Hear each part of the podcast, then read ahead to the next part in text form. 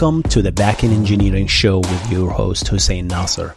This is the show where we discuss the art and the craft of building software and cover recent news on backend technologies. If you enjoy the show, make sure to subscribe to the YouTube channel and rate it on Spotify and Apple Podcast. With that said, let's get on the show.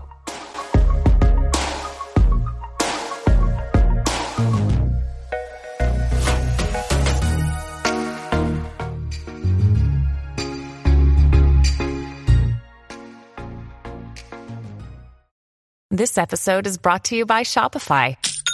Forget the frustration of picking commerce platforms when you switch your business to Shopify, the global commerce platform that supercharges your selling wherever you sell. With Shopify, you'll harness the same intuitive features, trusted apps, and powerful analytics used by the world's leading brands. Sign up today for your $1 per month trial period at shopify.com slash tech, all lowercase. That's shopify.com slash tech.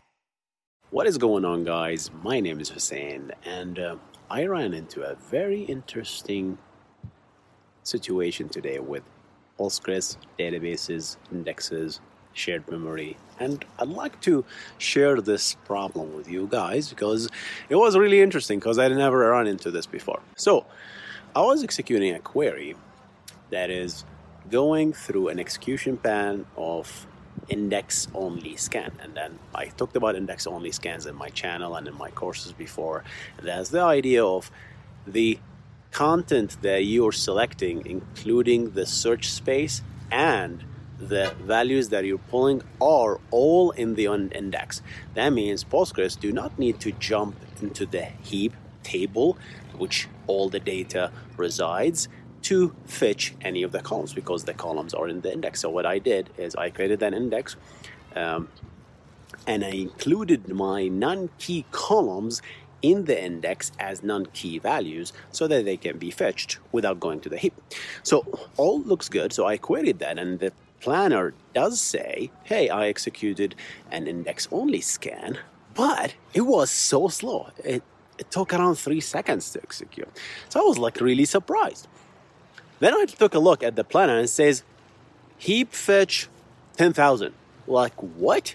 Why are you going to the heap? So I dug them, and, and you might say, Hussein, did you run a vacuum? I did run a va- full vacuum on my table. That means all the rows should be visible to all transactions, right? So there's no need for you to go back on the heap to check whether that row is visible to you as a transaction or not right? So I was surprised. And full, uh, when you do a vacuum full table, it just says done. It doesn't tell you I found this much, I cleared this much.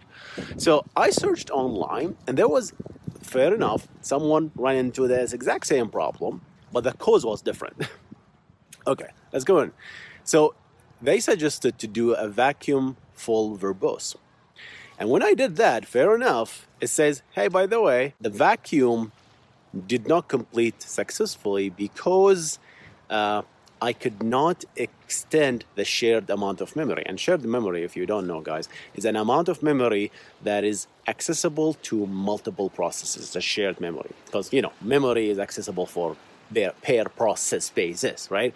A shared memory is a location that you can put stuff into and and, and uh, essentially all processes can access it. And Postgres rely on this very heavily because one process could read a page from disk and pull it into the shared memory cache, and other processes can hit that beautiful cache without actually needing to fetch the disk. So my shared memory was a Docker container, which was apparently something I didn't know that it's a default to 64 megabyte. And that query and that table was huge. It was 50 million. So definitely it couldn't run a full vacuum to actually uh, clean the transaction rows, to, to, to, clean the rows, to make all the rows visible so that the table, uh, so that the transaction don't have to go back to the heap to check if the row is visible to it, whether, whether it's deleted or, or uh, the scope of the isolation of the transaction is visible or not, all that stuff, right? So that was, uh, that was it. I increased the shared memory full, run vacuum full verbose this time, and guess what? All cleaned. Uh, the, the transaction now the table is the raw tables are all visible to the uh, to the transactions. That means when I did an index scan, guess what? It did an index only scan. And it did not have to go to the heap and it finished in three milliseconds. Hope that uh, kind of, I, I, like to share these kind of real life things that it took me two hours to figure that whole out. But the, the purpose of this video is, guys, you're gonna always run into problems like this. And the beauty of searching and, and getting to the bottom of it is what makes you a better software engineer. And I am going to run into these problems all the time. And the, the, the, the, the main point here is you have to dig deeper and dig deeper and get to the bottom of what caused the problem and feels really good when you actually find out what was the problem. All right, guys, I'm here in beautiful Julian. It's an area near us, mountainous area. We're here to try some pies. They have really good pies. All right, guys, I'm going to see you on the next one. Happy New Year again, and goodbye.